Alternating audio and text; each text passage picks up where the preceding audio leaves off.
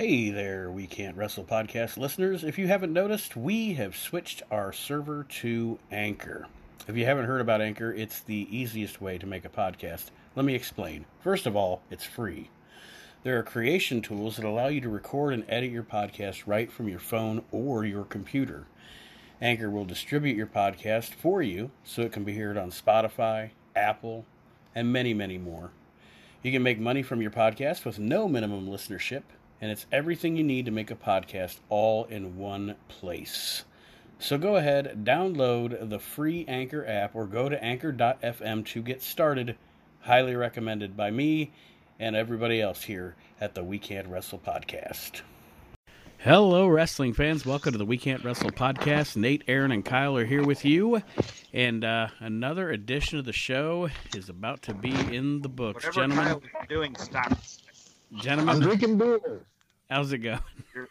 You're making a lot of racket. I don't want to stop drinking beer. Stop making an alcoholic.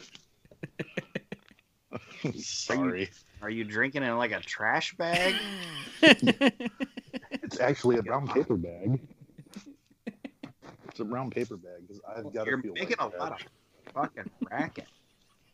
We do a pro wrestling podcast. This is about as white trash as we get.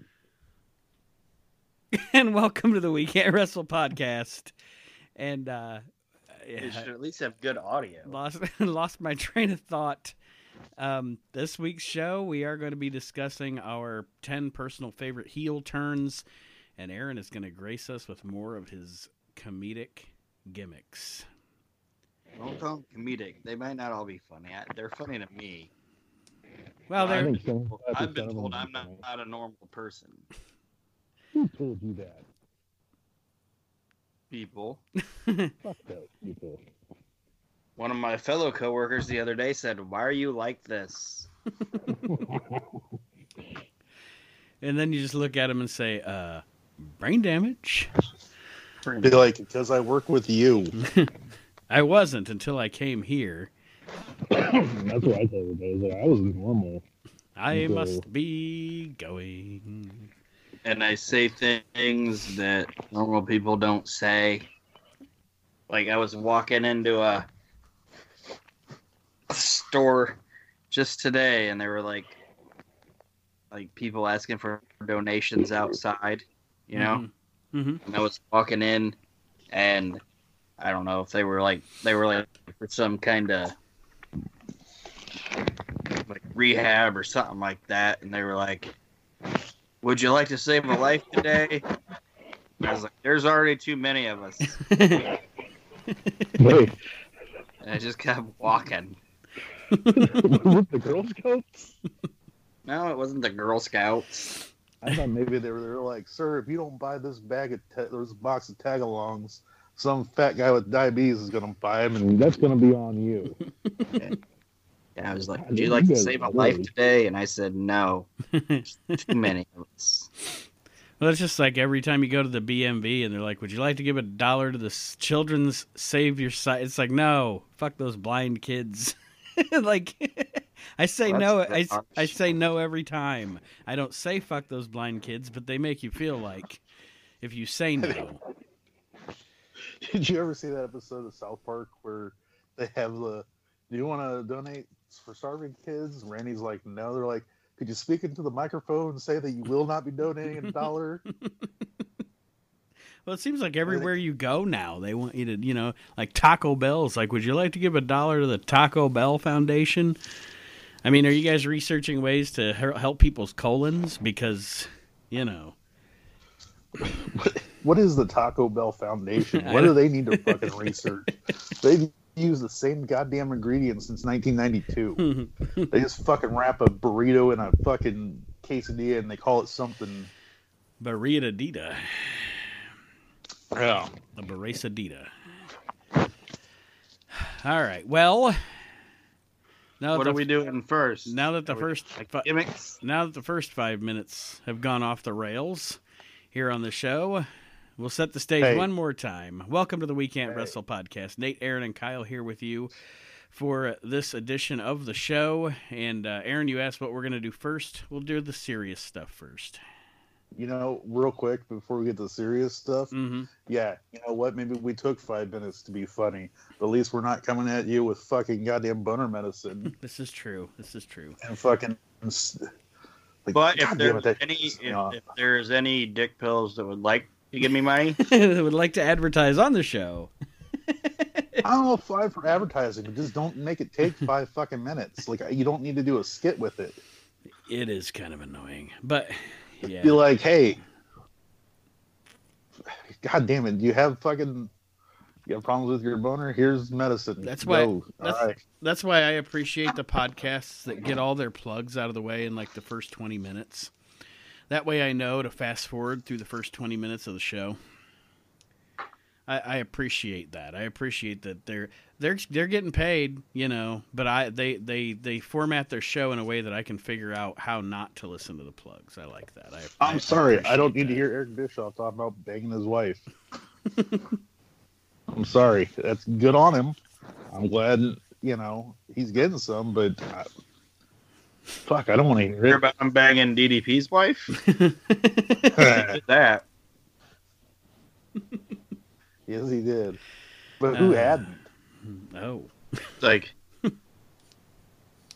probably hey, Paige, you want that push? You gotta let me push my cock into your wife.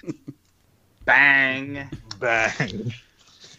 And DDP was like, okay. He didn't fight that one. So we're going to talk about our 10 personal favorite heel turns. My list is actually in no particular order. Mine is neither. But I figure we'll let Kyle go first. Okay. This time around. All right. So you're number 10. Number 10. This is going to be a weird one. I'm going to go with... Well, and the sad part about it is they kind of had to scrap it, but Johnny Gargano turning on Tommaso Ciampa. It was... Yes. It was a very well-told story. Like, it's one of the better-told stories of the past probably 10 years in wrestling. Their whole story. But like you said, they had to scrap it. The fact is that...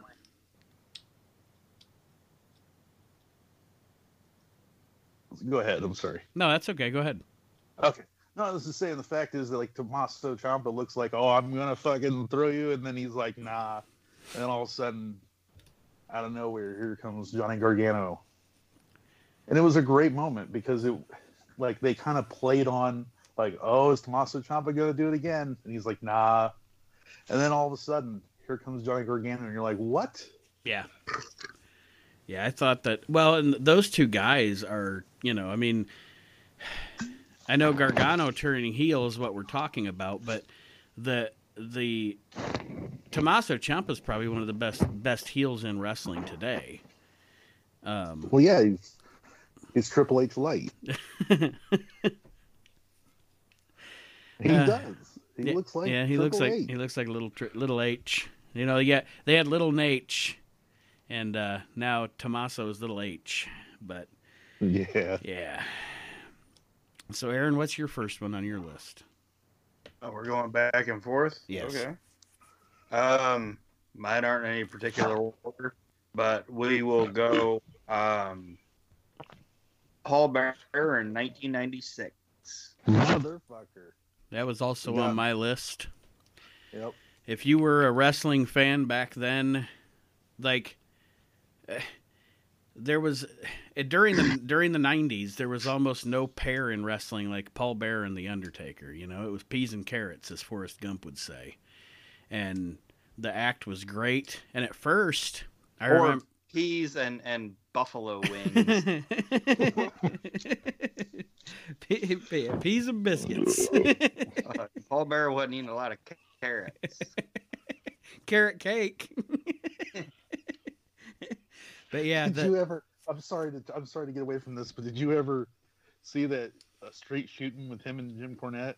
Yes, it's good. Where he's like it never fucking failed. I don't know if it was Taker or who, but every time I would sit down, they put a fucking piece of chocolate cake in front of me. Here comes Vince McMahon. And I'm going to preface this like I didn't put mine in any order, and they might not be like great to other people, but it's ones that and they're it's 90% of mine are not even 90%, like 100% of mine are from like when I was a kid, you know? Yeah. Or not even really a kid, like when I started understanding wrestling. There's one from when I was like small, but like when I really started liking wrestling, and so I don't have like Larry Zbyszko on Bruno Sammartino, which is cool, you know, and you go back and watch it. These are ones that like hooked me. Like I didn't see this coming. Yeah, and you know what I mean? Yes, and like I said at the time, I that's why Bearer and Undertaker was on Paul Bearer turning on Undertaker was on my list, because Paul Bearer and Undertaker, that was about, you know, other than having maybe brothers, that act, those two felt about as close as two guys in wrestling could be. Yeah. And Paul Bearer turning his back on the Undertaker, literally turning his back on the Undertaker. And it was very well done too. The whole angle was well done. It was so well done that they continue to do it over the next 20 fucking years. Yes, that's true. But yeah, I agree on Paul Bearer and the Undertaker, or the Paul Bearer turning on the Undertaker is definitely it's so good. One of the 10 best. It's so good when he fucking puts his hand out and fucking Taker just, or Bearer just like turns his back. It also has one of those moments in wrestling that's real, like when Paul Bearer falls. Yeah. But still. And then if you watch SummerSlam 99 during the Boiler Room Brawl, they have like those TVs that we used to have in school that were ratchet strapped to the fucking on the little carts around the ring, and that's what they watched. The fans watched it on. Like what? Can't believe it. Now today, you know, you got your big Jumbotron. It's funny to look back and see that. But, yeah, definitely Paul Bearer turning on Undertaker. One of the better heel turns of all time. Anything else on that, guys? Nope. All right. So, I'm gonna go ahead and mark that off my list. Like I said, these are in no particular order, so I'll start with a biggie. That is the heel turn of Vince McMahon.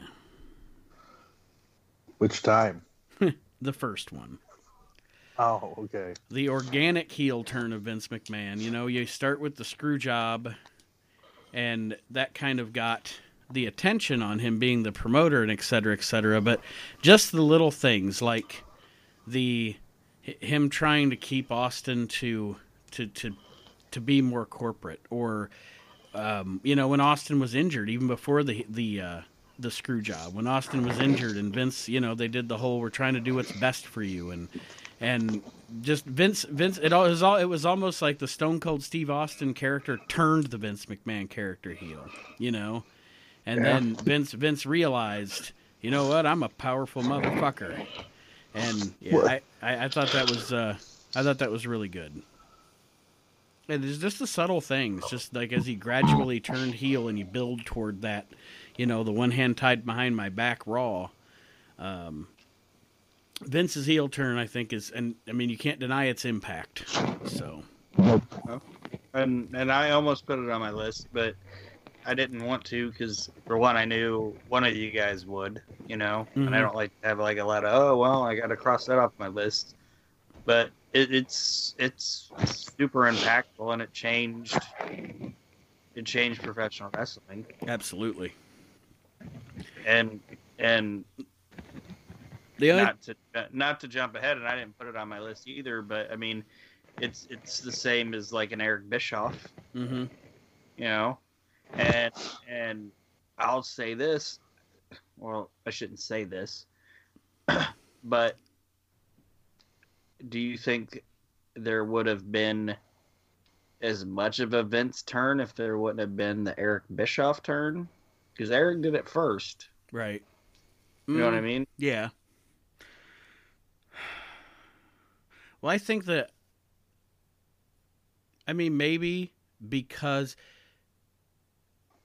of Montreal, There was no way that Vince was going to be able to present himself as a babyface announcer anymore after Montreal. And whether Bischoff turned heel or not, Montreal was probably going to happen.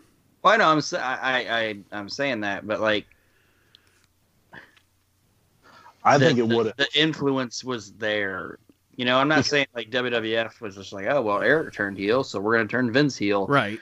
But they're I don't know if the Vince heel turn would have happened if they wouldn't have been against the wall. Right. No, I agree with you on that. That's like if the WWF would have been out in the front, just winning, kicking ass, taking names, and the Bret thing would have still happened. It was going to happen. You know what I mean? Mm-hmm. Vince just would have went away. And you also, to that point,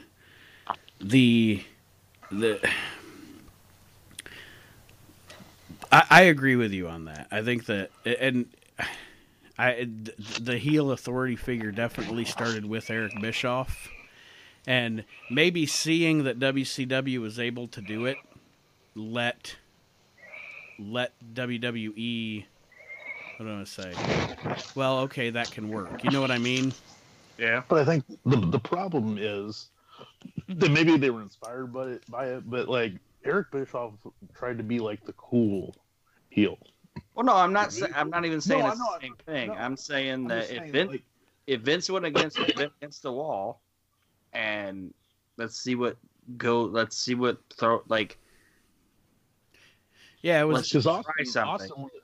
Austin would have gotten over no matter what. It was a set of circumstances. One of the other reasons that I think Vince got turned was if you look at the WWF at the time, they didn't have a lot of great heels. Yeah. To feud with Austin, you know, like their heel roster wasn't very deep, you know. So yeah, that definitely. I mean, it was definitely a set of circumstances that had to set up for it to happen. But boy, oh boy, when it did. And the only thing I'll say that is negative that came out of Vince turning heel is the fact that since then, for the past 20 years, we've had to put up with heel authority figures. Yeah. You know, it was a cool story at the time, but it was a cool story for like, I don't know, 5 years. And then I wish they would have went back to some kind of a Jack Tunney kind of character, just a president that comes on screen when something needs to be taken care of. Yeah. Or what have you. All right. Anything else on number 9? Mr. McMahon? Kick you down in the dirt. Go ahead, Kyle. Okay. All right. This is one of my personal favorites. It is The Undertaker turning heel on Jim Ross. I gotta take that off my list. That was 2001. I didn't have that on my list, but that's a good pull. That's a good fucking segment. And that was goddamn. That was really, really, really good. Like you're right. It's like perfect. The two of them, the way they played their roles in the segment. I love Jim Ross's face. Like, oh fuck. I just love it when he comes out. He's like, "You gonna kiss his ass?" Jim Ross like, "Hell no." He's like, "What makes you better than me?" Yeah, it's a fantastic segment. And it also ends with Vince McMahon with his pants around his ankles with a cowboy hat on. And, like, Jim Ross looked like he was, like, half-ass shocked. Mm-hmm.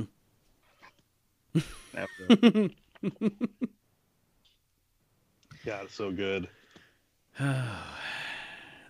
It's a fantastic segment, and the best thing about that one is it's what we love about pro wrestling. You didn't see that one coming at all.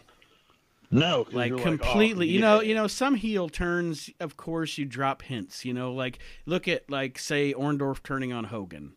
All right, it was a cool story. It was a great angle, but they built up to that, so it wasn't necessarily a shock when he turned on Hogan, but with Undertaker turning on Jim Ross, that was just like it just completely came out of the blue, and it was cool as hell. Yeah, look at like 1999. Huh? Oh, go ahead, Aaron. What'd you say, Kyle? I said it's like 1999 with Vince Russo. Yeah. You could see the fucking swerves coming a mile away. But my favorite part about it was Vince. Yeah, because Vince didn't expect it either. Yeah, like Vince didn't know that shit was going to happen. And then he was like, oh, I'm going to make Jim Ross kiss my ass. And then Jim Ross wasn't going to do it. And then all of a sudden the Undertaker shows up and goes, is it because you're better than me? And then hits him or whatever. And Vince is like, oh, it's about to happen, you know? Yep. Because that's the way it's great about Vince is like, as a heel, everything that he, like, anytime he ever won, he locked himself into it. Yeah. Oh, yeah. Yeah. And that's, you know, that's another, and like Regal said, another great thing about Vince's heel character is he always got his comeuppance. Yep. You know. Yep. And Vince had the best facials. He pissed himself in the middle of the ring. I'm fucking right there because of it all. So, Aaron, what's next on your list? Owen Hart from 1994. Another great one. Good. The kicked your leg out of your leg, Owen Hart. Yes. You know what's funny is that's another one that in that time, you know, you, like you were saying about your childhood or your formidable years as a wrestling fan. It is like, honestly probably one of the top 5 stories ever told in wrestling. Oh, yeah, absolutely. The Hart Brothers feud, like... I'm sure there's modern wrestling fans now that don't understand how cool that was. You know, they don't, but that was just, and it's the bet to me, it's the best ever. And I think it was just because of the two guys and the way they played their roles, but it was the most believable, best ever, like family feud in wrestling ever. Like, you know, cause I didn't really care about the Steiner brothers feuding. You know, like it just, I don't know. And I don't know if it's just because I had more of a connection to the characters of Bret and Owen Hart than I did the Steiner brothers or what, but any other time, like, or Harlem Heat, you know, I didn't get emotionally invested in that feud. Well, because I think that when it comes down to it, like Rick and Scott and Harlem Heat and everything, it's like, there was one that was clearly better than the other. There's one that was clearly the star, and the other one was kind of like the background. Right. And with Bret and Owen, it's like, no, they were both fucking shining stars. Mm-hmm. Well, the thing is, like, if you want to compare it to, like, Booker T and Stevie Ray and Scott Steiner and Rick Steiner... Those turns happened in a time where turns were happening every single fucking week. Right. Owen and Bret was like at a time when shit like that didn't happen all the time. Mm-hmm. You know? And at that time, the WWF didn't, like, you know, they had storylines and they had angles and they had wrestling and everything like that, but WWF didn't really bring in like real life situations to it. You know? Well, Bruce Pritchard talked about the Vince didn't think that nobody wants to see brothers fight. So I'm saying, like, that was the first, like, it wasn't a shoot, but the first time it made it feel like something was a shoot. It was very, it was very real. Like their folks, like Stu and Ellen were never like that. Owen, he's a lousy piece of shit. Mm-hmm. You know what I mean? Because parents wouldn't be like that. Like Stu and Helen were just like, I just wish they'd stop fighting. Right. And I love both of them. We love both of them, and they both have their good qualities and shit like that. You know what I mean? Mm-hmm. Yeah, definitely. And then he put Jimmy in there. Not Jimmy, but, you know, Jim Neidhart in there. Mm-hmm. Like, that was cool. Like it was almost... They got a lot of mileage out of it. Yeah, it was... And ECW was a very lesser than WWE or WWF. But it was, like, basically kind of like the Raven-Tommy Dreamer feud of the WWF, you know? shit would like spur off of it. And like, I don't know, it just was real. It was, in my opinion, it was one of my top five favorite feuds of all time. And the other, and it was a cool heel turn. The other thing about it is, I one thing that I love about Owen's heel character is from when he turned on Bret in January of '94 until they reunited in April of '97. No matter what he was doing or who he was feuding with, Owen was always, that Owen character was always still obsessed with his brother. Yeah. You know, like he'd be in an Intercontinental Championship match or a WWF Championship match. He'd be like, I'm going to be a champion just like you, Bret. I'm going to be a better champion than you, Bret. Even though he wasn't even feuding with Bret anymore, you know, he's still... It never worked. Yeah. He's still hung up on his brother, you know? like he kicked his leg out of his leg, but the guy still won the Royal Rumble. You know? And then he beat him at WrestleMania 10... And in the opening match, but by the end of the night, like Randy Savage and Lex Luger were still holding him up on their shoulders, and he was the champion. Like, Jesus Christ, lousy stinking. Yeah. Yes, good Bret shit. Owen Hart turning heel on his brother Bret. Great stuff. The next on my list is also one of the best stories WWF has ever told. And it's Randy Savage's 89 heel turn on Hulk Hogan. I have to take that off my list. You talk about real, like, that's in the cartoon era of the WWF. That angle on that main event with Randy, Liz, and Hogan, like in that doctor's room, is one of the most realistic things that happened in that cartoon era. Like, that is intense.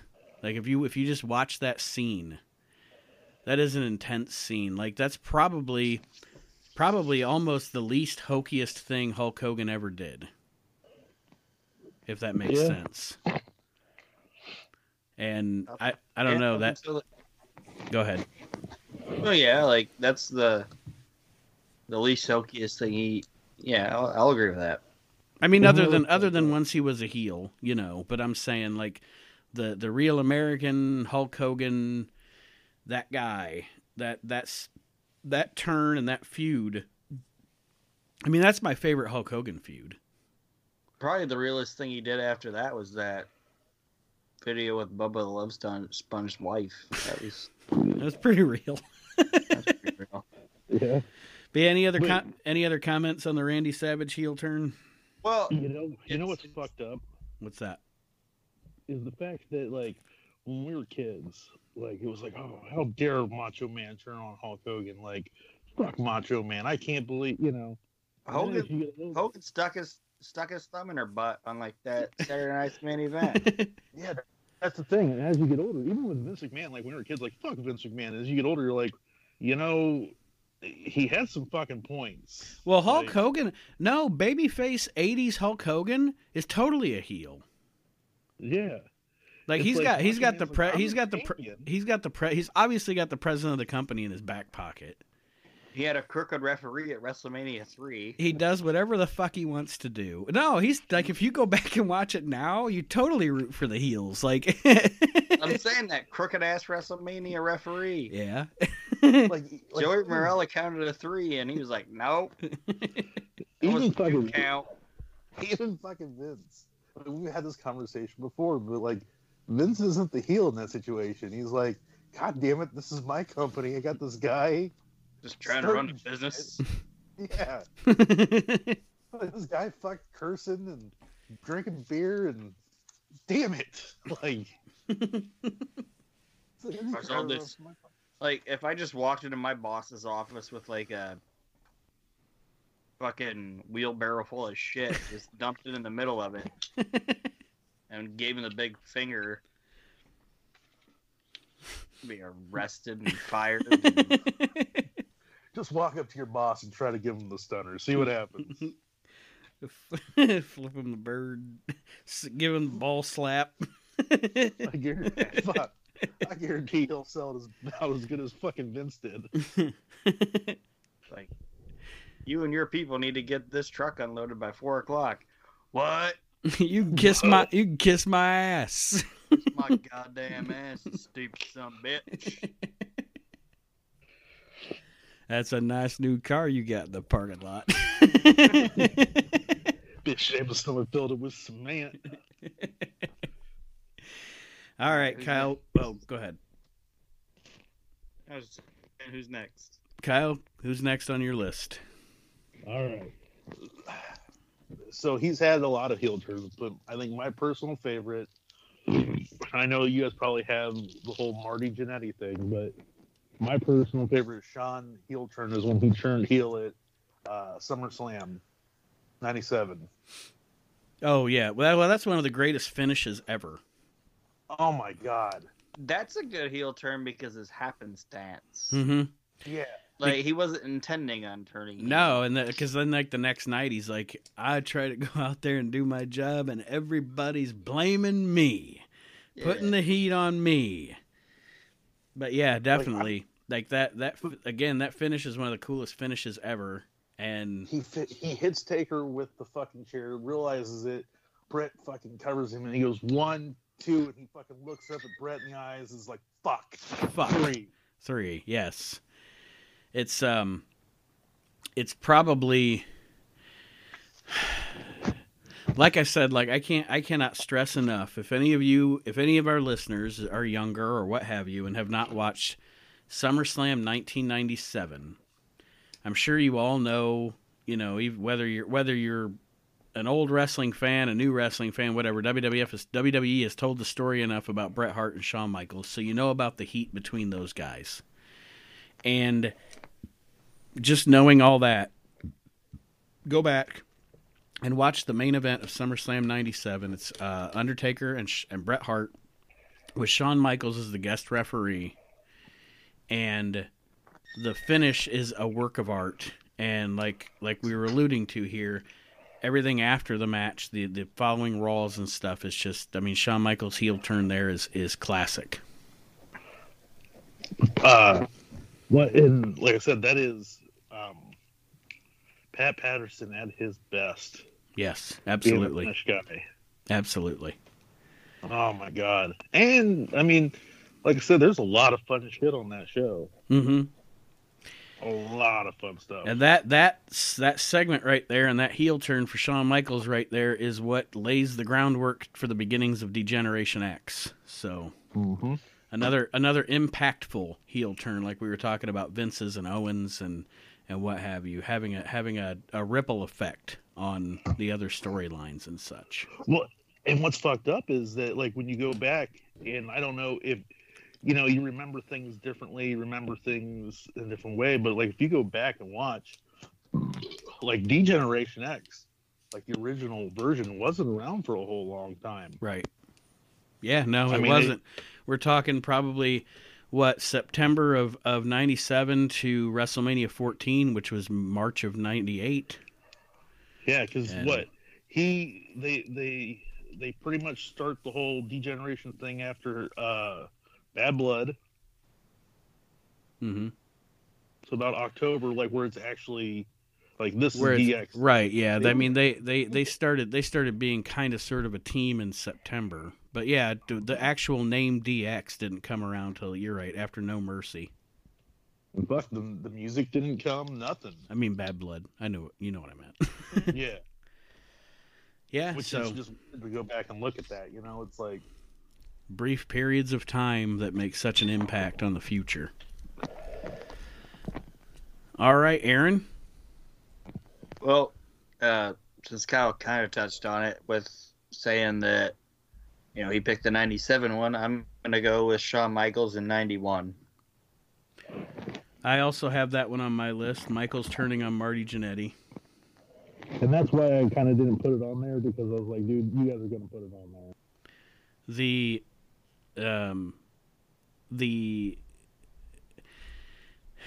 That one was another one of those ones they foreshadowed. You know, they told the story for a while, but I mean, Is it or is not one of Bobby Heenan's, also Bobby Heenan's greatest moments? Oh, yeah. It's funny as hell. one's not great without the other, Monson. They can't. Oh, I knew he was going to do that. I knew it. But, and I know it's a foreshadowing thing, but it was a cool story. Oh, yes, absolutely. Like when they had that deal where they had that miscommunication with the Nasty Boys. Mm-hmm. And Sean got kicked and all that other. It was good shit, and I think honestly, it could have been like, I think that if Marty would have had his head on straight and not fucked up as much as he did, that it would be the equivalent of like when we talk about like the Midnight Express versus the Rock and Roll Express. And Ric Flair versus Ricky Steamboat. You know what I mean? Oh, yeah.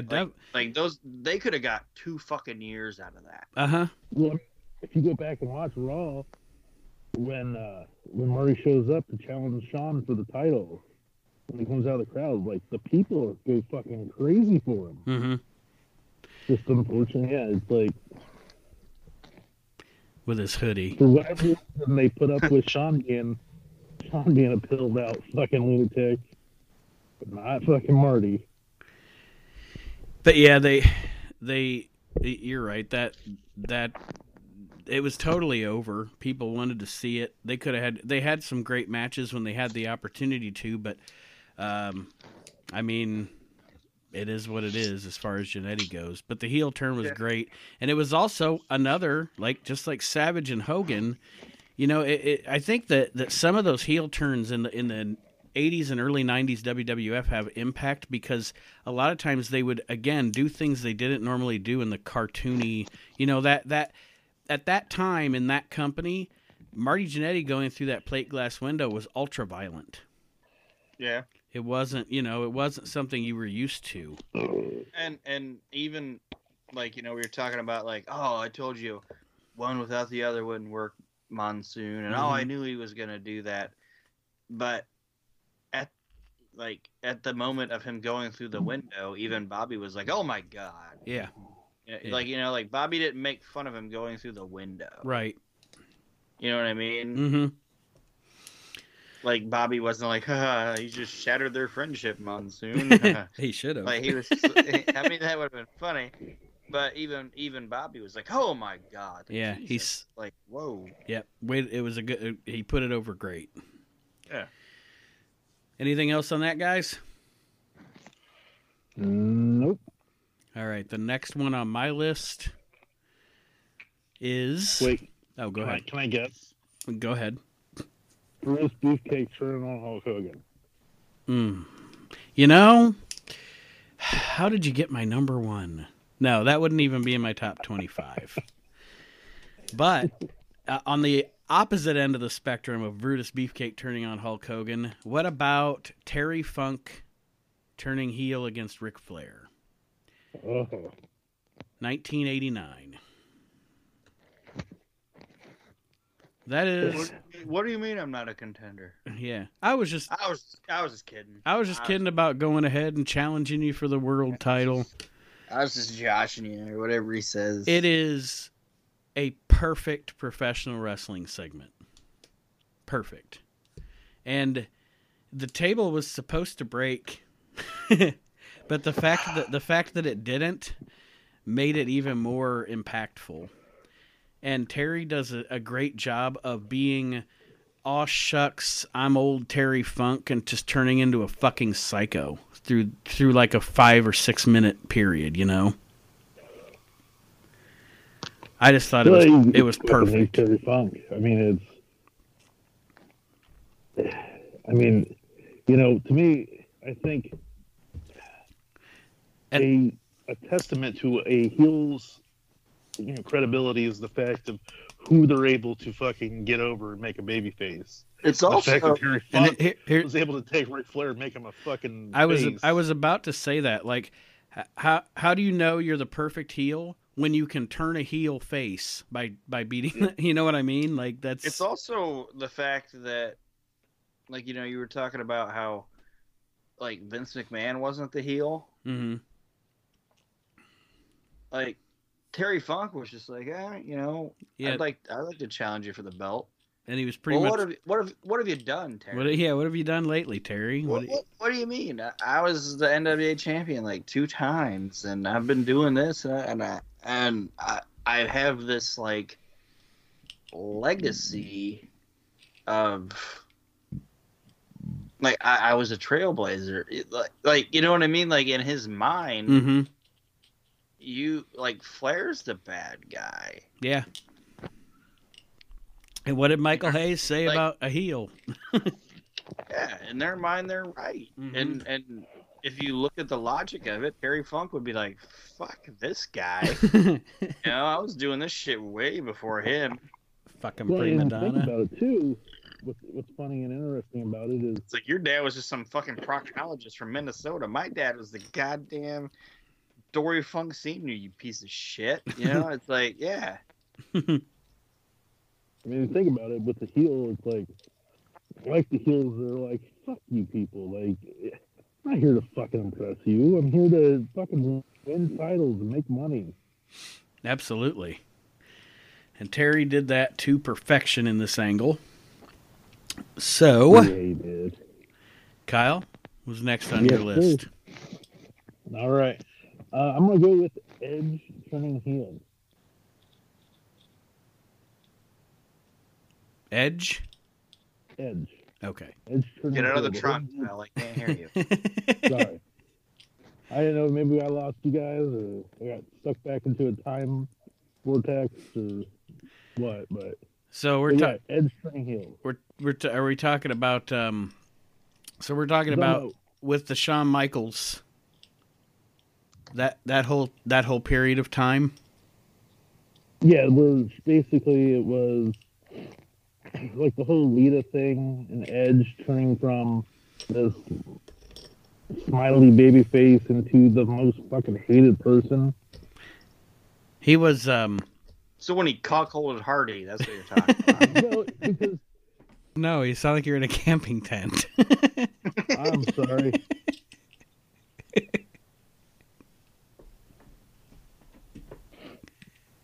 Can you hear me? Oh, we can hear you.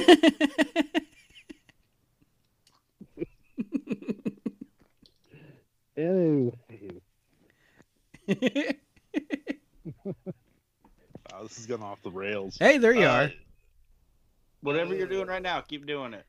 Okay. No, because think about it. At the time, you know, heels were cool, and people cheered the heels.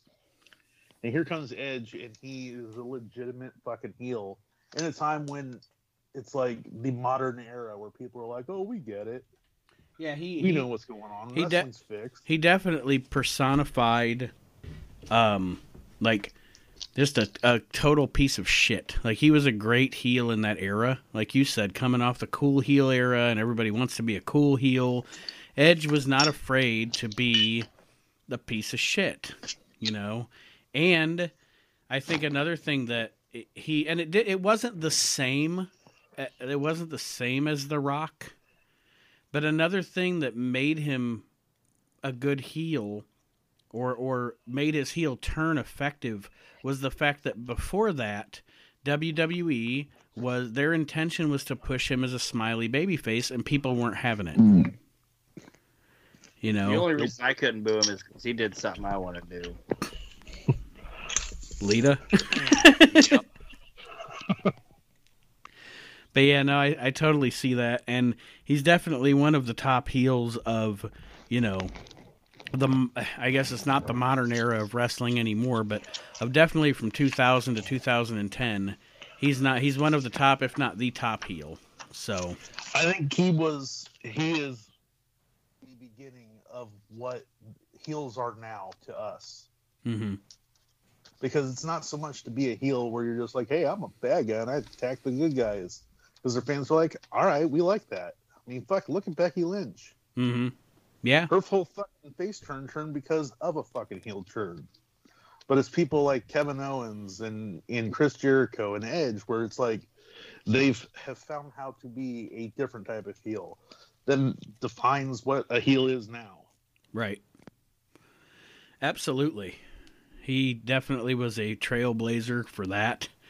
And unfortunately, nowadays, even if one of those heels does get over, the WWE just shits on it. You know, Kevin Owens wasn't even on WrestleMania. But whatever. I won't get off on, I'm not going to get off on a tirade about the modern product. Aaron, what's next on your list? 1995, Cactus Jack. ECW? Oh. Yep. It's the best shit ECW ever did. I've said that on record a million times. Cactus Jack turning heel. That guy didn't turn heel on a wrestler. That guy turned heel on a company. Yes, and cut some of the greatest promos in wrestling history. Yep. But yeah, I mean, I can't. Sorry. No, go ahead. Putting on a fucking arrest hold in the middle of the ring. Mm-hmm. To fucking piss the fans off. God damn it, it's so good. I can't say much more about it that I haven't already said before, but yeah, I absolutely agree with that. One of the great... And we don't need to talk about it a lot. We'll move on from it, but it... And I know I say a lot of times that I think Mick Foley's his biggest fan, which he is. Mm-hmm. But... That man looked out into a crowd and saw one sign that said Kane Dewey and turned it into a complete angle. Mm-hmm. You know what I mean? Yes. Like, people can say what, like, Paul Heyman facilitated it and built upon what Mick did, but Mick was sitting in probably a headlock or hit somebody with something and just saw a sign that said Kane Dewey and was like, you know what? Fuck these people. Fuck these people. Exactly. Like, it's actually kind of it might be the most real heel turn ever. Because I like he didn't turn heel on the people, but that might have been in his mind the moment where he was like, you know what? Fuck these people. Mm-hmm. I'm going to go make my money now. I love the fact that he comes out with the Eric Bischoff's fucking airbrushed shirts. Yeah, the Dungeon of Doom shirt's my favorite. But telling Tommy Dreamer it's too late for me. But Eric will take you. WCW will take you. It's so good. It was. So good. Uncle Eric. Uncle Eric.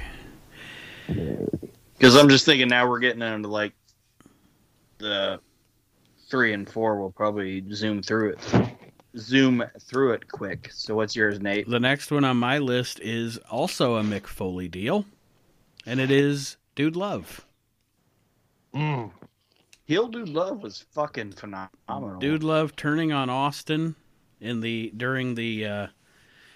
during the McMahon Austin, you know, one arm tied behind my back match on Raw, and the subsequent storyline with Vince and Dude and Steve produced some great matches and was a fantastic angle. And it was another one of those ones you didn't see it coming. I liked the heel Love Shack promos and stuff too. Yes, because they were so how do I say it, like, not like avant-garde, but like they were weird. Mm-hmm. You know what I mean? Mm-hmm. Like he's like, oh, love and like peace and love, baby, and I'm gonna like, and then Vince is out there like, let the blood drip down on you and all that shit. Mm-hmm. That was fucking cool shit. Yeah, and Vince McMahon dancing with Dude Love and the Dudettes, yeah. You know? I mean, yeah, just... JR's like, oh, what does he think he is? Dick Clark? Okay, I'm sorry, this is kind of a diatribe, but... Them Dudettes had nice tits. Is that what you're going to talk about? No. I was going to talk about Over the Edge 1998, when fucking Dude Love comes out and he's wearing a fucking blue blazer. He's got brand new teeth. Mm-hmm. His hair is parted. And it's perfect because they do something that a lot of people don't do today, where fucking Austin picks up the fucking fake dentures And he fucking destroys him. And that was that thing of like playing to the person in the back row. Yep. Absolutely. The whole thing from beginning to end, I think, was great. And it even, again, another ripple effect. You know, it even evolved into, you know, you go all the way to Survivor Series 98 and Royal Rumble 99, the feud with The Rock and Mankind. It turns back into a Mankind babyface turn, but you had to do that Dude Love Vince McMahon alliance for any of that to ever happen. So I think good stuff. Kyle? All right. Jericho turns heel on Shawn Michaels. That was next on my list. God damn, it was such a great fucking heel turn. That was a great heel turn. It was slow, it was subtle. It was perfect, and that, you know, I mean, to me, one of the better angles in wrestling history. One of the better things that happened in wrestling history. Aaron and I were actually there for it. Was SummerSlam 08. With Michaels saying that he's not going to wrestle anymore, and then Jericho comes out and says, "No, you need to tell everyone that I retired you. You're not retired. You're not. Wife in the face. Yes, you're not retiring because you want to. You're not retiring because your doctors told you to. You're retiring because I retired you." And then he punched his wife in the face for real. But and then he takes the fucking spirit of Nick Bockwinkel. And becomes one of the fucking greatest heels in the last fucking 20 years. Oh, yeah. Suit-wearing, quiet Chris Jericho is my favorite Chris Jericho. By far. And it's just perfect. I mean, it's just, that's fucking Jericho for you. Absolutely. Anything else on that one, guys? Nope. Aaron? Huh? Next on your list? Andre the Giant in 1987. I didn't put that on my list because I figured one of you would. I actually took that one off and put Dude Love on there because of that. But yeah, that one's cool because, like, the build to the turn, you know, with the secret Jack Tunney meeting. And you know, Bobby Heenan, pretty much Andre the Giant literally was tempted by the devil. You know, he aligned himself with his worst enemy. Yeah, but I also, like, I know it's fake and he aligned himself with his worst enemy, but I almost, like, if it was real, like, if you thought about it being real, I like to think about, like, Andre the Giant, like, sitting in a locker room. Like, seeing this guy, like, who the fuck does this guy think he is? Mm-hmm. You know what I mean? Yeah. And like, why the fuck is this guy getting all this goddamn opportunity that should have been given to me? Yep. Like, oh, Hulk Hogan, like Iron Sheik's the champion now. He just beat Bob Backlund, and I would think that Andre the Giant would be like, you know what? I'm probably gonna be able to fight him for the belt. And then all of a sudden they're like, "No, it's gonna be this Hulk Hogan guy, this brand new guy." Yeah, where the fuck did he come from? You know, like, I beat him at Shea Stadium 3 years ago. Yeah, what the fuck? and he's just like, you know, sitting there looking at this guy for like 2 years, and for like 2 years, there's this little blonde guy that's sitting behind him, being like, "You know what? Who's this motherfucker over here?" You know, like, I think about it, like Bobby, like needling him, right, from like WrestleMania 1, going, "Hey, shouldn't that be you, Andre? Shouldn't that be you? Mm-hmm. Your body slam John Studd. Yeah, you body slam John Studd. You took all my money, but he's still getting all the opportunities." And Andre's just like, by like 87, he's like, "Fuck this motherfucker." You know what I mean? Yep. It's such a great fucking story. And I love the fact that Bobby's like, "Andre, you're good, but like, I'm the thing you're missing. Like, look what all this fan love has gotten. I could take you to the top." And that's exactly, like I said, exactly. It was like the devil, you know, the devil tempting Andre over to the other side. And most definitely, I mean, and you talk about an impactful heel turn, 93,000 in the Silverdome ain't nothing to shake a fucking stick at. Nope. So it was either 93 or 72. Yeah, yeah. Well, fuck Dave Meltzer. Yeah. If it was in the Tokyo Dome, it would have been 250,000. No, you know what? I'm sorry, but I fucking WrestleMania Sunday. Aaron told me something that pissed me the fuck off. Apparently, Dave Hart was dead. Huh? That Smith Hart was dead? Oh, that was Nate. He didn't know that Smith Hart was dead. No, the fact that fucking Dave Meltzer shit-talked Lemmy from Motorhead. Now, I'm a music guy, and that... Fuck Dave Meltzer. Fucking Lemmy is goddamn 70 years old at WrestleMania fucking 17. Probably drunk on fucking Jack Daniels. Well, and not to mention, like I said, Meltzer was like... He didn't know the lyrics to his own song, and it was like, well, he wrote the fucking lyrics, so I think he can change them anytime he wants, Dave. Yeah. And then he said he didn't even know the lyrics to his own song. That wasn't even his own song. Jim Johnston probably wrote that. But Jim Johnston couldn't go out there and be like at what WrestleMania was that? 17. Like Jim Johnston wasn't going to go out there and be like, excuse me, everyone. Behold the king. the king of kings. On your knees, Dunk. On your knees, Doug. Jim Johnston's I am Jim Johnston. I'm gonna beat your butt. And Jim Johnston, I'm gonna beat your butt. Yeah, because fucking Lemmy is like, we are Motorhead. We're gonna kick your ass. Suck my dick, bitch. Yeah. But Jim Johnston has made the greatest music in wrestling history. He should be in the Hall of Fame. But who's your next guy, Nate? I love the 1988 Barry Windham turn on Lex Luger to join the Horsemen. I just about put that on my list. I watched that for like I'm watching NWA right now, but I watched that actually tonight. I sat in the bar and watched. There's like a 21-minute like some guy condensed it all into 21 minutes and watched it. Mm-hmm. Like where they were fighting Arn and Tully. Yes. Yep. And it turns out, you know, by the end he leaves with the Midnight Rider's mask. Yeah, that's a fantastic heel turn.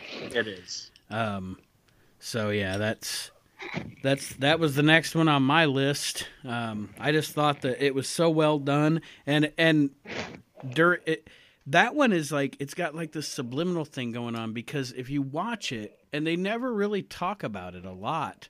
But the way that I see that story go, too, is that J.J. Dillon had convinced Barry Windham to turn on Lex Luger, but he hadn't told Tully and Arn. Yeah. Because if you watch, like, J.J.'s like, see, I told you, Barry, he wouldn't be there for you. But then when he does turn on Lex, Arn has, like, this look of shock on his face. Yeah. And, I mean, there's just so many layers to it. It was just so good. Like, it... How, like from a logic standpoint, like if you would look at it as like if wrestling was real, mm-hmm. like it would be like a JJ was talking to Barry and saying, you should do this, you should turn on him. And if it was real, JJ wouldn't tell Arn and Tully that he was doing it because say Barry wouldn't. Mm-hmm. You know what I mean? Because then Arn and Tully would be like, why are you talking to the guy that was fighting that? Right. You know what I mean? Like, mm-hmm. well, like you don't think we're good enough for you? You know what I mean? Mm-hmm. So, yeah, it was fantastic. All right. Kyle, you're up. All right. I've only got two left, and I'm sure we're all going to have the same ones, but we'll see. I think I've got... I have three, but he's about to eliminate one. Yeah, I got one left. And maybe not, but I'm going to go with The Rock turning heel. Survivor Series 98. That was not on my list. That was not on my list. I still have 3 left. But it is a good one. I love the fact that going through the entire fucking tournament, The Rock is the babyface. And at the last fucking second, when everyone thinks that The Rock is like the new Steve Austin, like he's like for the most part getting as big as reaction as what Steve Austin's getting. For the fucking McMahons and The Rock to turn around and just be like, no, fuck you. You have no idea. Mm-hmm. Well, and they did the cool shit leading up to it too, where they even got him embroiled, you know, in a feud with the McMahons. You know, at the show before that, they had McMahon said that if he couldn't beat Mark Henry, he was out of the tournament and blah blah blah. And just like you said, like the little things they did. And then if you go back now and watch that tournament, you know, when you were watching the tournament, all the stuff that got The Rock into the finals and set up the finals the way it was looked like happenstance. But then you go back and watch it, and it's really one of the best laid out. It's probably the best thing Vince Russo ever did. Yeah, but I love the fact that you're right, Nate. It's like you go back and you're like, oh, he fucking outsmarted the McMahons. Right. The Rock's my guy, and then it comes and it's like, no, you're a fucking idiot because all this shit was planned. We outsmarted you, motherfucker. Yep. Good pull on that one. Aaron, you're next. Is Bret Hart in 1997. That was next on my list. I didn't put it on mine because, as we've said before tonight, I knew that it was going to be on there.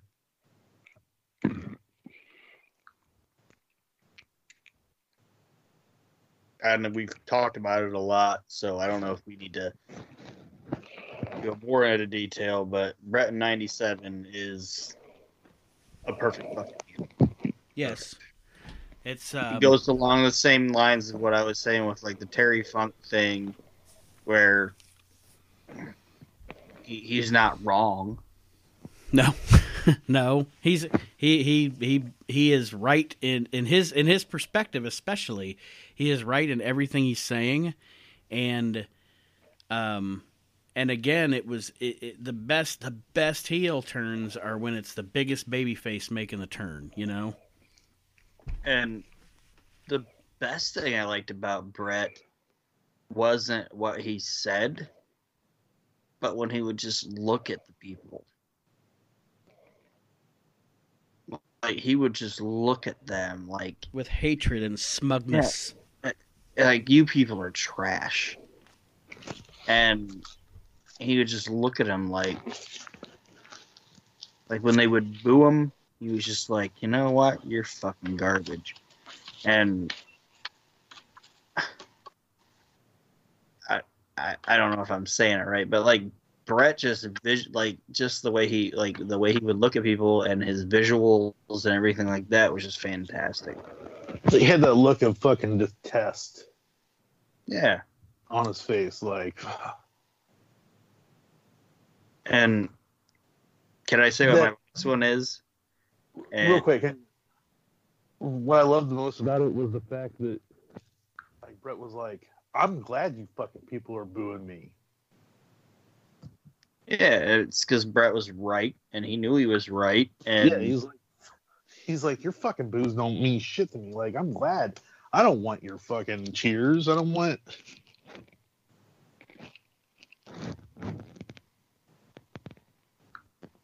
And like I said, the fact that the guy was right in everything that he said, even though it went against America or whatever, he was right that like the American people turn their back on their old and they're sick and they don't have fucking health care and this, that, and the other thing. And Canada's so much better. And in the long run, what he was saying was accurate. Yeah, and not to mention. You talk about impact once again. We keep talking about impact of a heel turn. You know, look at what the heel turn of Bret Hart did for the WWE, because his feud with Steve Austin.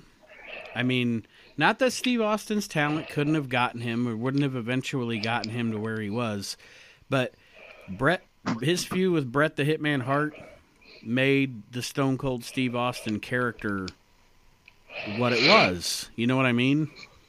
Yeah. It's fantastic stuff.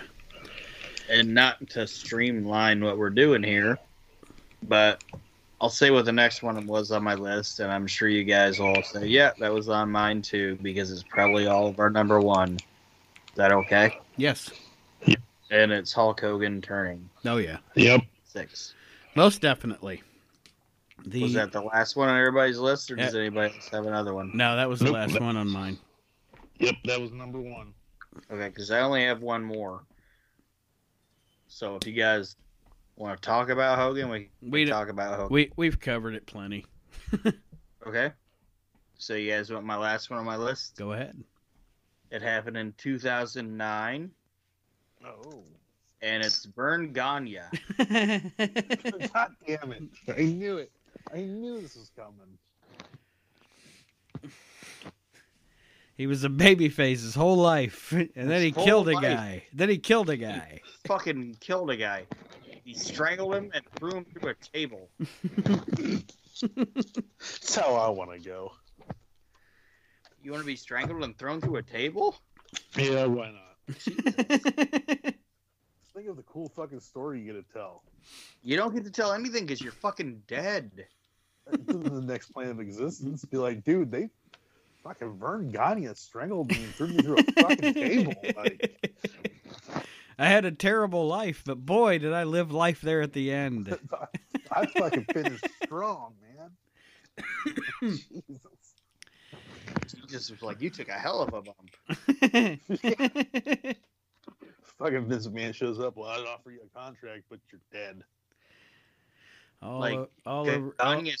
Gagne slammed him through the table, and then it was like, nah. Here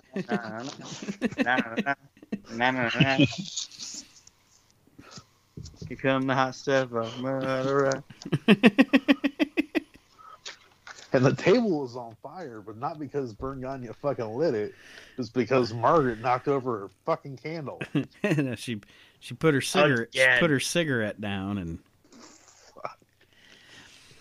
Well, there it is, the greatest heel turns of all time, and you know what, Vern Gagne. Wouldn't you know who won the pony on that one?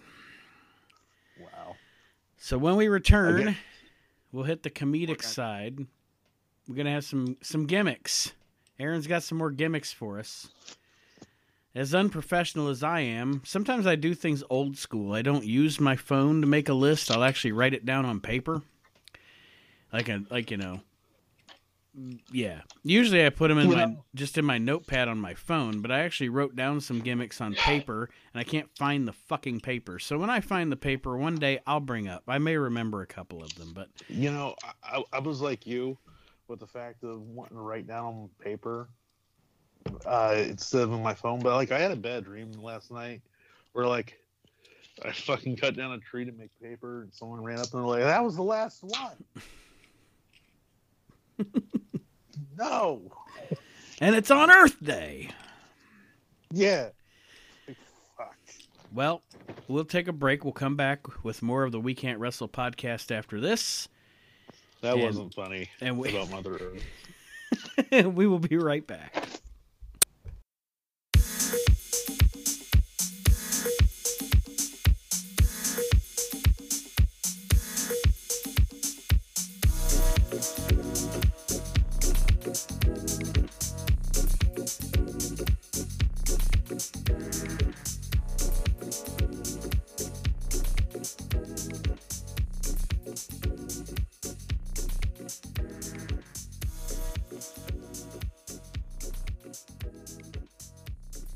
All right, wrestling fans, welcome back to the We Can't Wrestle podcast. And just before we get into our next segment here, just want to remind everyone, if you get a chance, click on the link that we post on the not only, by the way, the Facebook page, but our new We Can't Wrestle Facebook group.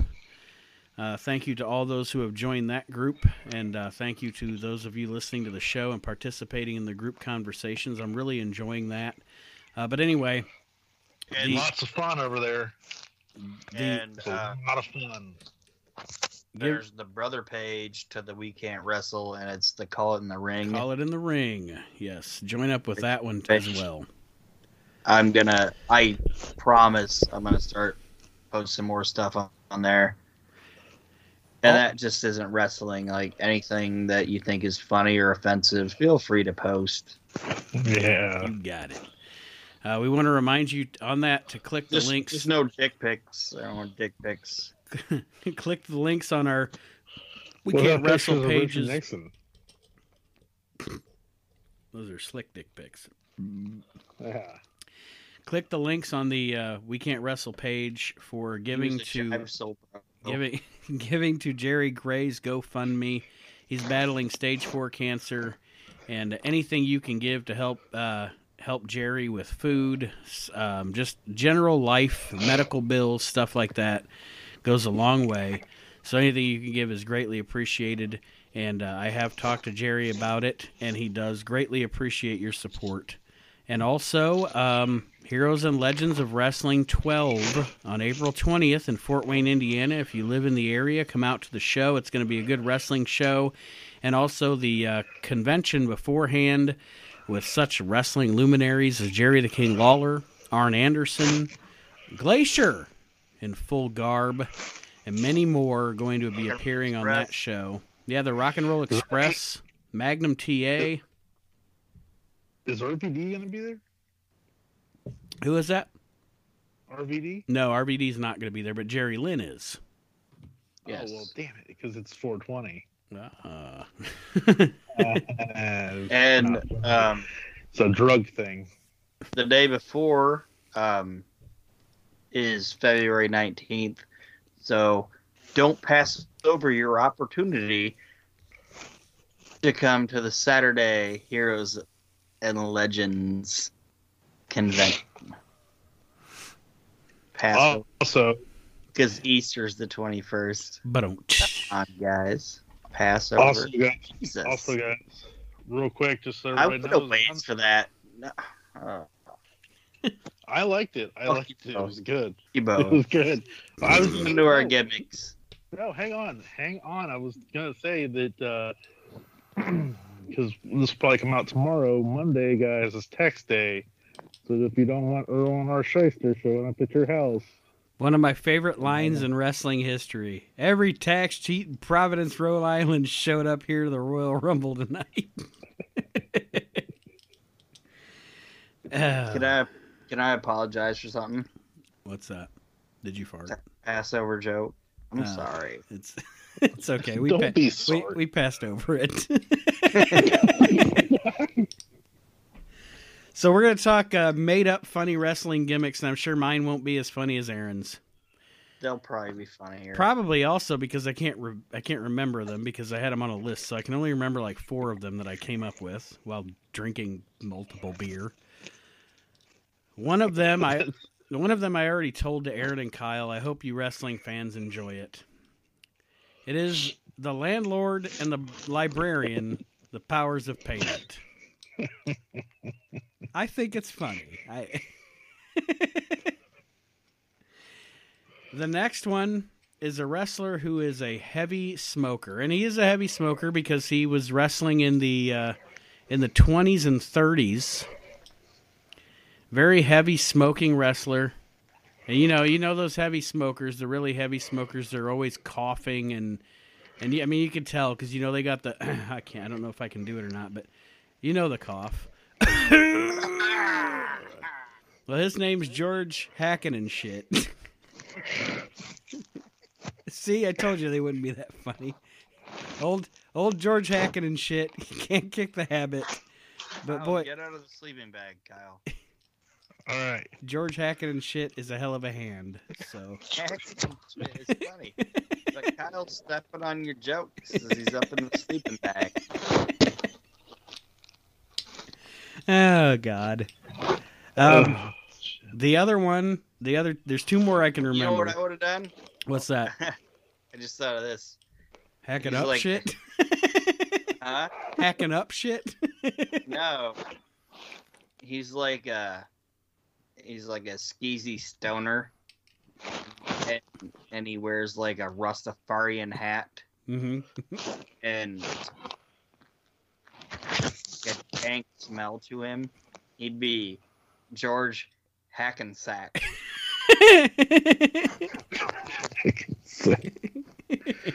Hacky sack is what you meant. Yeah, George Hacky sack. I've got a couple. Hold on, let Nate finish. I thought that was Nate. I'm sorry, Nate. I thought that was your last one. Just two more that I can remember. The next one is he's a big fat guy, and he's very violent, actually. But he is always complaining. He is always complaining. I don't know. He is Abdullah the Bitcher. Just always bitching. Just complaining all the time. Yeah, like he's hacking some guy up like, oh, I was stuck in line at McDonald's. And he's Abdullah the Bitcher. And the last one, a very strong wrestler. These lines are too long. What's that? These lines are too long. Why can't these movie chairs be bigger? Why doesn't McDonald's serve breakfast until 11 anymore? These forks don't cut like they used to. Yeah. That new Star Wars movie looks terrible. I don't understand. Abdullah the Bitcher. I didn't think that would go over. That's cool. That's all right. I don't know why the Chinese can't use knives and forks like the rest of us. It's because you're using them, Abdullah the Bitcher, to carve up an opponent. And the last one that I could remember, very large man, strong, impressive athlete. He stands in the ring and flexes with one arm, but scratches his crotch with the other. He is Hercules Hernandez. It was stupid. Oh, shit. Those are the only ones I can remember from what I did, so... Hopefully, finishing move is the Boston Crab.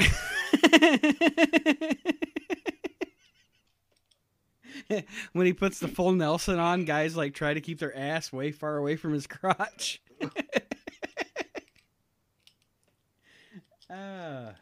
He's gonna turn. He's like tonight. I'm gonna turn Abdullah the Itcher or the Bitcher into Abdullah the Itcher.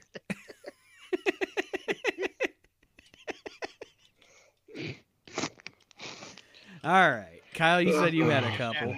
Because something Tide won't wash out. I believe I've got a couple here.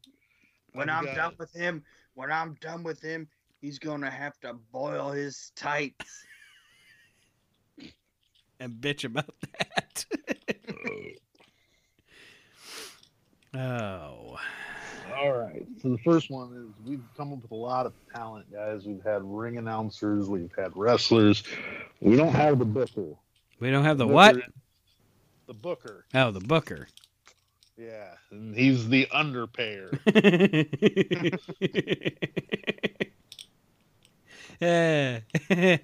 It must be Herb Abrams.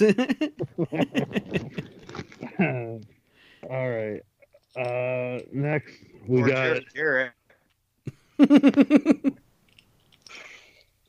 we got a former basketball player who's now diabetic, and his name is Slam Jam Sweet and Low.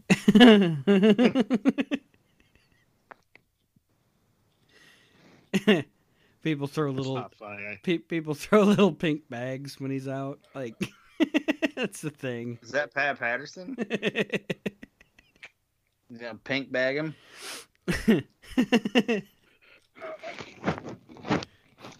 I've got to eat banana. Because I'm diabetic. All right. What's he saying? Get out of the sleeping bag. Slam Jam Sweet and Low. I know Slam Jam Sweet and Low, but you're getting back in your... Sorry, hang on, let me come out of the closet. Much like Pat Patterson. Yeah. All right, and the last one I got, he's a creepy guy. He has a van, You probably want to be careful because he's the Snacho Man, Candy Baggage.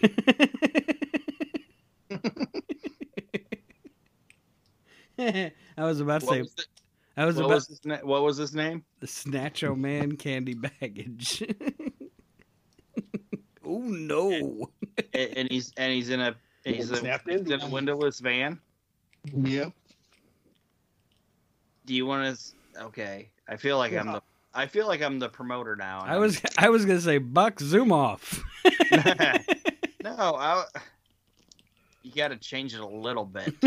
Yeah, not with that one. I'm not gonna. Not Buck Zumoff, but you said like Snacho Man, Candy Baggage, right? Yep. And he's a pedophile. Yes. Then I would change that to Snacho Son, Candy Baggage.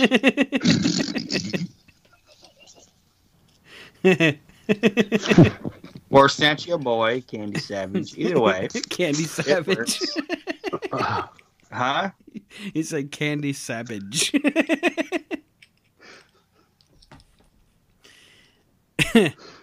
Oh, fuck. I thought of something really bad. Dig it.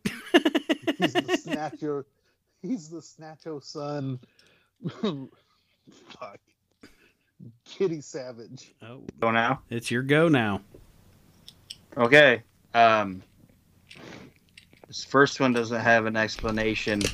It's just gonna go. I just took a wrestler and just changed his nickname. It's Dr. Meth.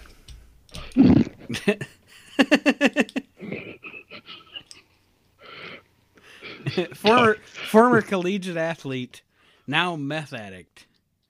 Dr. Meth. Dr. Meth Toothless Williams. You know what I'm going to do to you tonight? I'm going to blow up your trailer. I'm going to smoke you. You know what I'm going to do to you tonight? Hopefully not smile at me. That reminded me of one. And if this is not funny, just tell me it's not funny, okay? You said that you made the Dr. Death, the Dr. Meth joke. Yeah. So I had one. And I didn't know whether I was going to use it or not. He was going to be a real big oafish wrestler. And he's dumb. I mean, he's like just one of those big dumb guys, okay? And I wasn't going to change much about his name, but I was going to give him the same first name and last name, and his name was going to be Gordy Bam Bam Gordy. To me, that was funny. Like, I don't know why, but I was like, I'm Gordy, Bam Bam Gordy.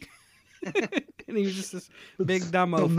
I don't know that it's funny or not, but I thought it was funny in the moment. That's kind of funny. But he'd be like, he'd be like, my mama liked the name so much, name me twice. Yeah, I'm Gordy, Bam Bam Gordy. And this is my partner, Dr. Meth. Well, he's got my hookup. Do you know who Dr. Meth's other tag team partner is? Who is that? This man cannot control his high. No. And do not get stuck in his zone. It's Ken Crack Rock. He sees some crack and he's like, get out of my way. Yeah. Ken Crack. Anybody else got anything on Ken Crack Rock? Nope. Okay, another one, and I talked to you guys about it. Apparently, I texted Nate and told him, and then I got drunk at WrestleMania. Well, not at WrestleMania. Watching WrestleMania in Nate's living room and forgot that I told you guys that when it comes crashing down and it hurts inside, this guy cannot get over it. And his name is Hulk Hogan. Hulk Hogan, tonight it's the main event. What do you think? Well, let me tell you something, brother. It just still angers me. It's just happening. This used to be where this is. You could see Hulk Hogan at the bar. He's like, "Hey, Hulk Hogan, how you doing?" He'd be like, Well, let me tell you something, brother. He's like, my girlfriend broke up with me, brother. And then he holds up his palm and he's like, no, this is where the power lies. Like every sad situation he tells you.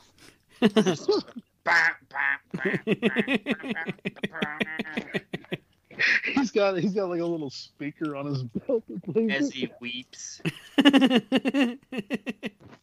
Like the music's not different. Hulk Hogan. Like it's still Hogan's theme, but Hulk Hogan's music is still so fucking positive. No, you know yeah. What Hogan must weep. You know, Hogan must weep. They changed his fucking music from the fucking Real American to be like, hello, darkness, my old friend. You guys ready for my next wrestler? Yep. Oh, shit. He's a vegetarian. Hmm. All right. And he is... I hate him. He is the cilantro man, Randy Cabbage.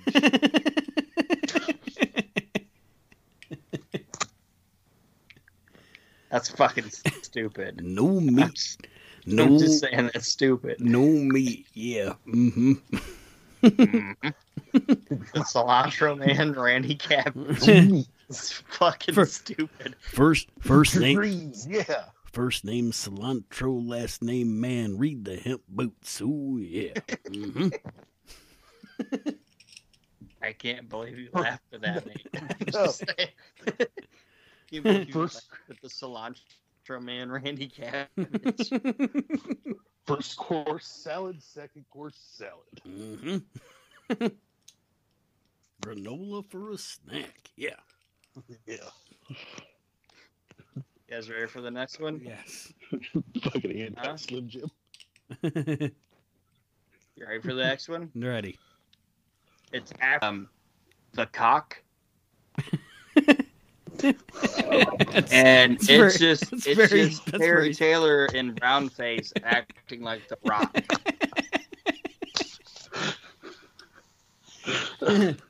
Which is a fun play on the Red Rooster too. Boom. Nobody has ever smelled what the cock was cooking. But they might have known what he was spraying. And fuck. The next one is, it goes along with the cock. He has to have like nice duds, you know. If he's playing The Rock, but he's in brown face and he's still the Red Rooster. Do you know who is following him? No. Taking care of him? It's Terry Taylor. He makes all the cocks close. And he's terrific. Yes, he's terrific at his job. It's Terry's Taylor. I'm sorry, hang on. We joke a lot on this podcast, and we have a lot of dumb jokes, but Aaron, I think that was fucking comedian fucking level right there. It was what? Comedian level. Terry's Taylor? Yes, that was fucking great. Thank you. God. Oh, that was fucking I'm perfect. Saving my favorite one for the last one. So my last was my favorite one, and I'm not there yet. But the next guy on my list is, he will help you move into the information superhighway, and he will get you on the internet, and he will help you get your own site set up, and he will help you get into like PayPal, and he'll help you learn how to run eBay, and he will help you do all of this, and he will do it with an amazing accent. And do you know what his name is? What? He is the webmaster Kevin Sullivan. That's exactly where I knew you were going there. Because if that wasn't your joke, I was going to make that joke. The webmaster, Kevin Sullivan. We're gonna set you up with a nice website here.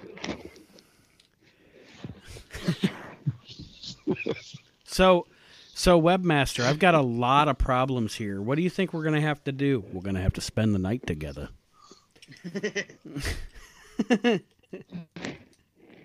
I can't get the site. What? I can't get this going. I just cannot get this site going. No one ever said it was going to be easy.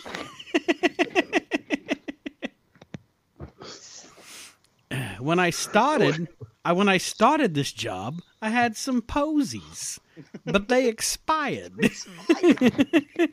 Or no, why can't I get this domain name? It's expired. And he would call, he would call his stable the Dungeon of Domain. Wait, Web F. Sullivan, I really want to speak to your manager. All right, let me get my manager, Curtis.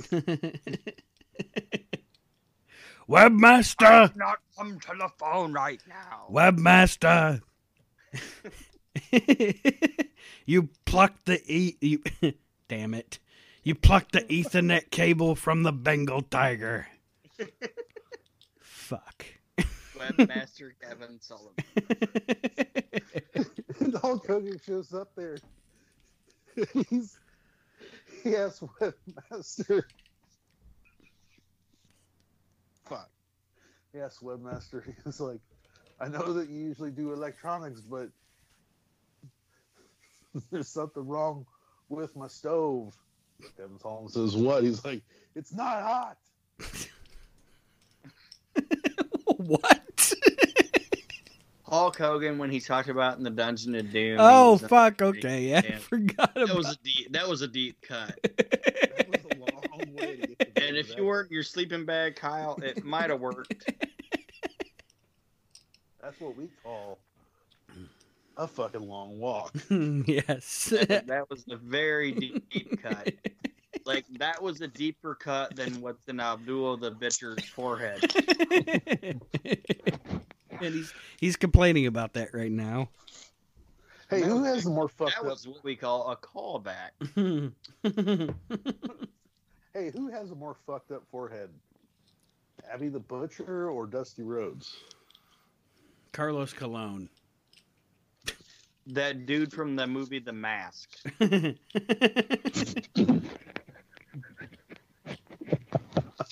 That was another deep cut. Isn't that horrible movie with Cher? Yeah.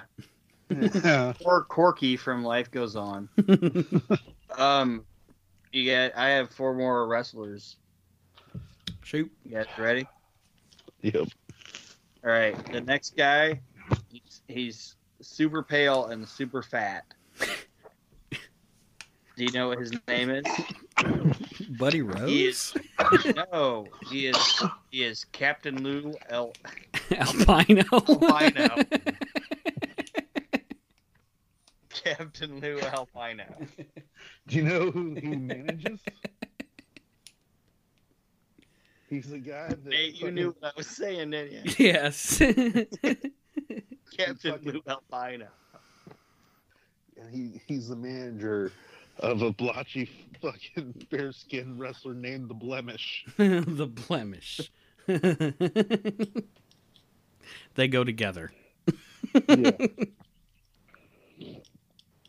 Anybody else got anything on Captain Lou Albino? It speaks for itself. All right. This wrestler, he has a very short career, and he was drunk the entire time. And his name is Adam Bomb. Adam Bombed? Adam Bombed. And his manager, Harvey Rippleman. A bottle of Ripple for Adam Bombed. Adam Bombed. They hate Howard Tinkle. Howard Tinkle's like, with his manager... Harvey Rippleman. Adam Ball. Okay. So I thought Adam Bomb was funny. God damn it. I have two more left. and this is my second favorite, and he is City Dweller Jim, and his theme song is "Don't Go Provoking a Country Art." Nope. City Dweller Jim, don't go provoking a city man.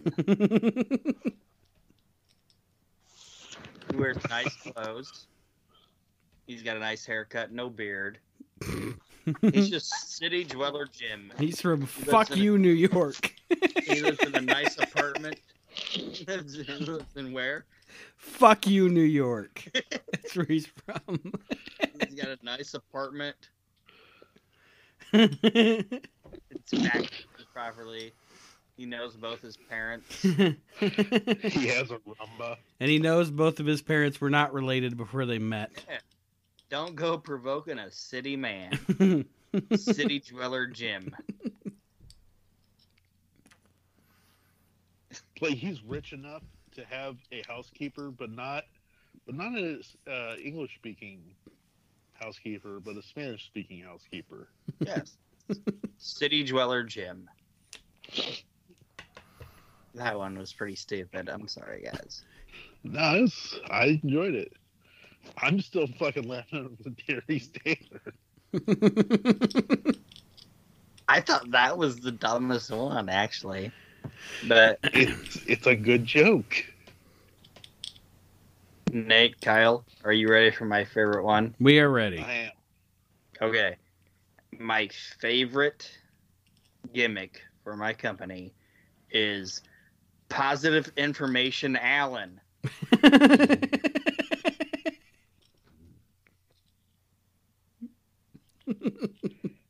Which is funny, very funny, but I actually like that. Positive Information Allen. you actually like hit on, you keep triggering thoughts that I had from my list. I actually had Fake News Brown on my list. But anyway, I like Positive Information Allen. Don't listen to the Brown.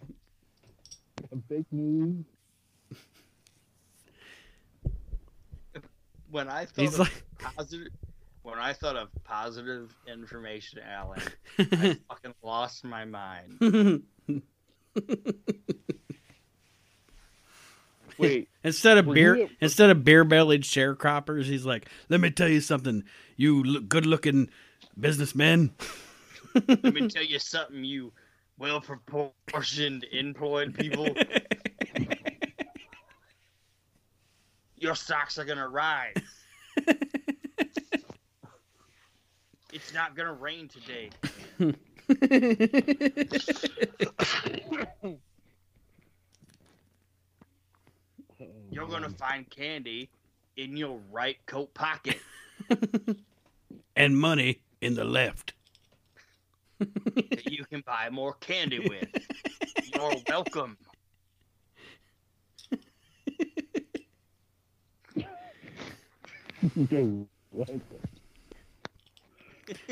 I like it.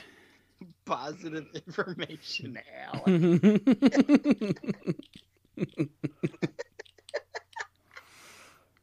That's so fucking stupid. Nuh-uh.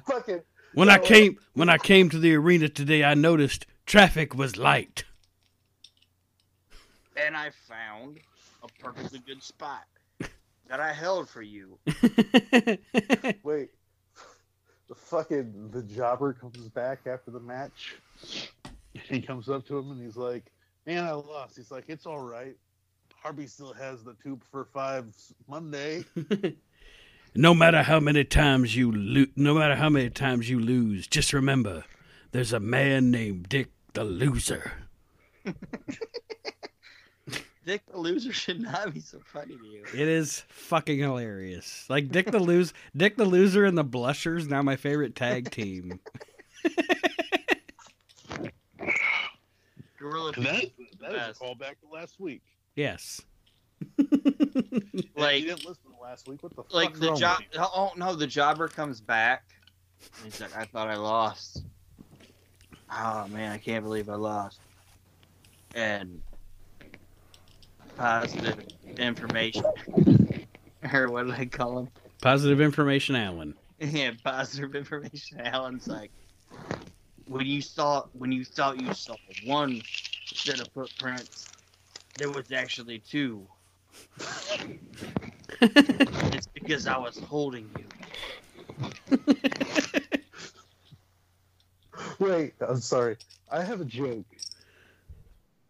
Speaking of two footprints in the sand. And thank you for reminding me. I'm sorry, I don't mean to cut off this great run of thought, but I wanted to tell you guys a story. Okay. And it's, and he walked with me. God. And, what are you, Positive Information Army? No, listen. We're not going to bomb you. It's about walking hand in hand. Listen. Positive Information Army. We're not going to invade your country. But no. We don't want your oil. And we will give you rations. We just. I was walking on the beach with Sasquatch, and I noticed at the worst times of my life, there's only one set of footprints, and so I looked over at Sasquatch and I asked him. I said, "Sasquatch, why in the most troublesome times of my life was there only one set of footprints?" And Sasquatch went. Kyle? Yeah. Get back in your sleeping bag. I was about to say, when we took our last break, did you drop acid? No, but it's funny. Isn't that not funny? It's funny. The fucking end gets me every time. Oh, it's so fucking good. Oh. Okay, I know my joke. Like, my joke wrestlers weren't as funny as the last ones, but I tried. We all try, and they were funny. Kyle said Terry's Taylor was the best. God damn it, that was funny. Nate, I'm still hung up on Dick the Loser from last week. I know, Dick the Loser. But I really liked Positive Information, Alan. I like that one. Well, next week, Dick. Next week, Terry's Taylor and Positive Information Allen will go head to head. Who wins? Yes, sir. Hey, you know what? Let's put it out to the fans. Tell us your guys' fucking... I have to say, and I'm not usually a horn tooter. Toot, as Arn Ander would say. As Arn Anderson would say. I'm not usually one to toot my own horn, but toot. I actually thought Hercules Hernandez was pretty good. Hercules Hernandez was funny. Wait, hang on. You just gave me one. And I liked his finishing move that I thought of. Toot my own horn. Toot. The Boston Crabs. No. All right, this wrestler, he's a guy at Children Protective Services, giving children back to their parents after they fuck up. His name? Does anybody have a guess? No. It's Arn and her son. Here's your kid.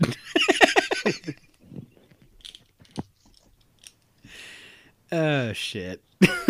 I think it's time. Like, I don't mean you to get out of here, but I got a next client, so scoot.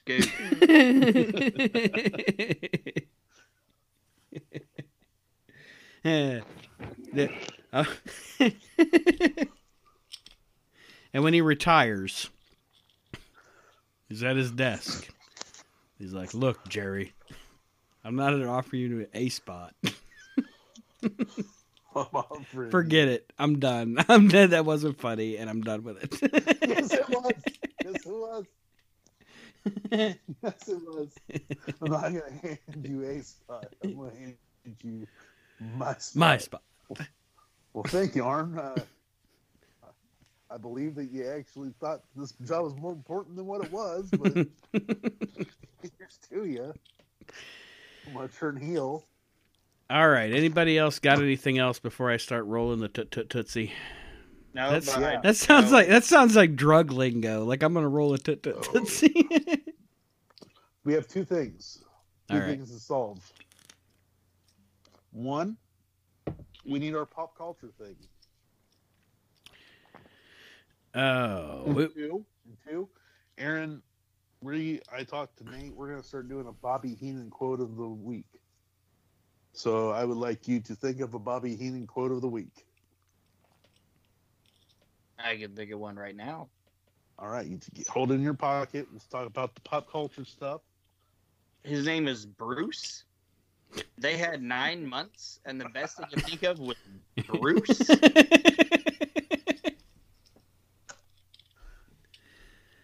Oh. What would you like with your fries? A little side of leg whip. We're going to meet the Bushwhackers. I don't want to meet the Bushwhackers. And then when he looked at the little monkey, like there was a little monkey on the primetime like table, and Gorilla Monsoon was talking. And he was like, "Why you got a little Coco Beware doll over there?" So like, Coco Beware doll. I was like, "Oh, I was confused. Sorry." What about WrestleMania 20 when it's him and fucking Gene Okerlund? I haven't been well. I don't want to go back in.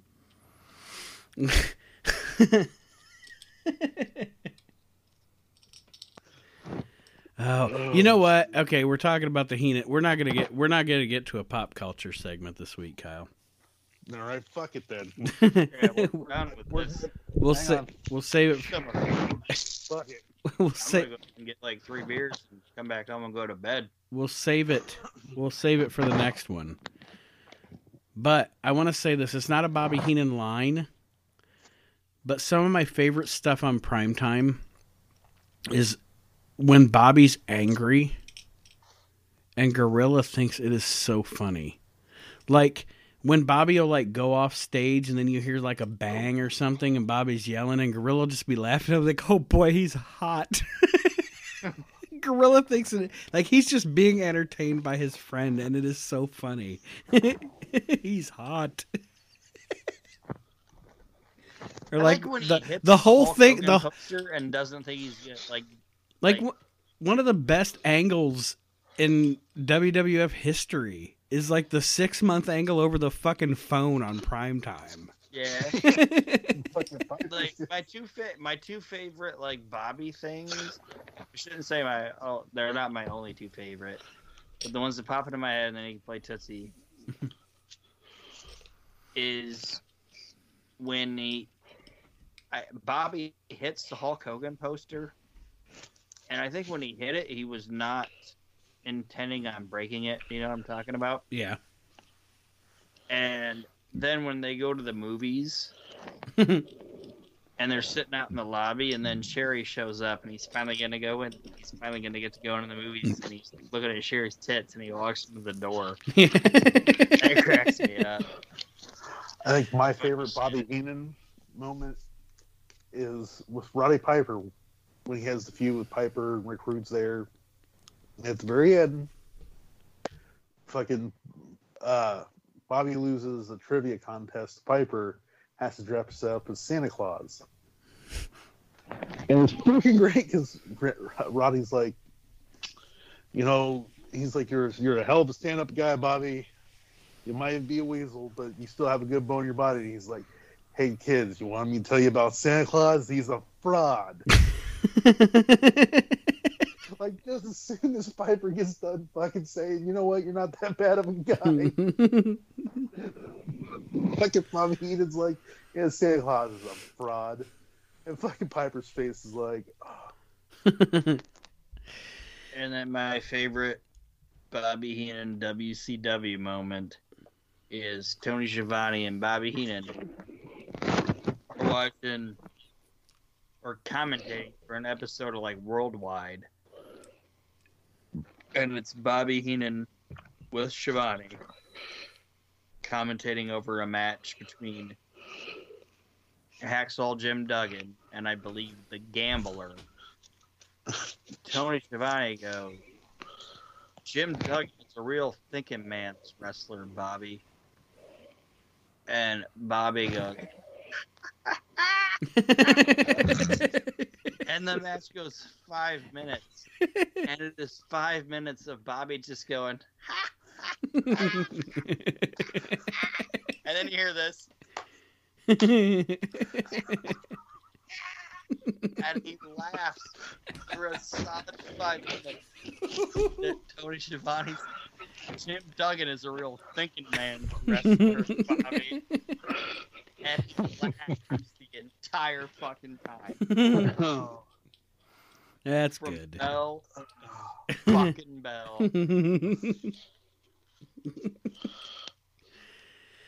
fucking fantastic. Speaking of fantastic, I'm going to start Tootsie. That's hot. Well, I wonder what Tootsie would have thought about Kofi Kingston winning the world title. That's hot. Yeah. Well, ladies and gentlemen, we want to thank you for joining us on the We Can't Wrestle podcast. Please like us on iTunes. Give us a 5-star rating. Yes, iTunes and the Google Play as well. You can listen to the show on any podcast app you like, whether it be Podcast Addict, Stitcher, what have you. And don't forget to join us. Go ahead, Kyle. I'm sorry, I was going to say listen. Look, us, and then please don't forget the Motley Crue podcast. But we're independently owned. We're not a big, huge corporation. We're not part of a podcast network. We're just people trying to bring you entertainment. So please, do us a favor. Go on iTunes. Go on to Google Play. Give us a 5-star rating. It'll take you 5 seconds. It is a labor of love, these podcasts we do. So thank you for joining us on the We Can't Wrestle podcast this week, and we will see you next week on the show. Nate, Aaron, and Kyle signing off. And thank you for joining us, listeners.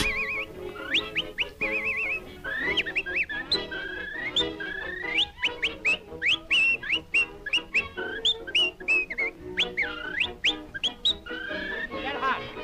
Goodbye, goodie. Goodbye. Get hot.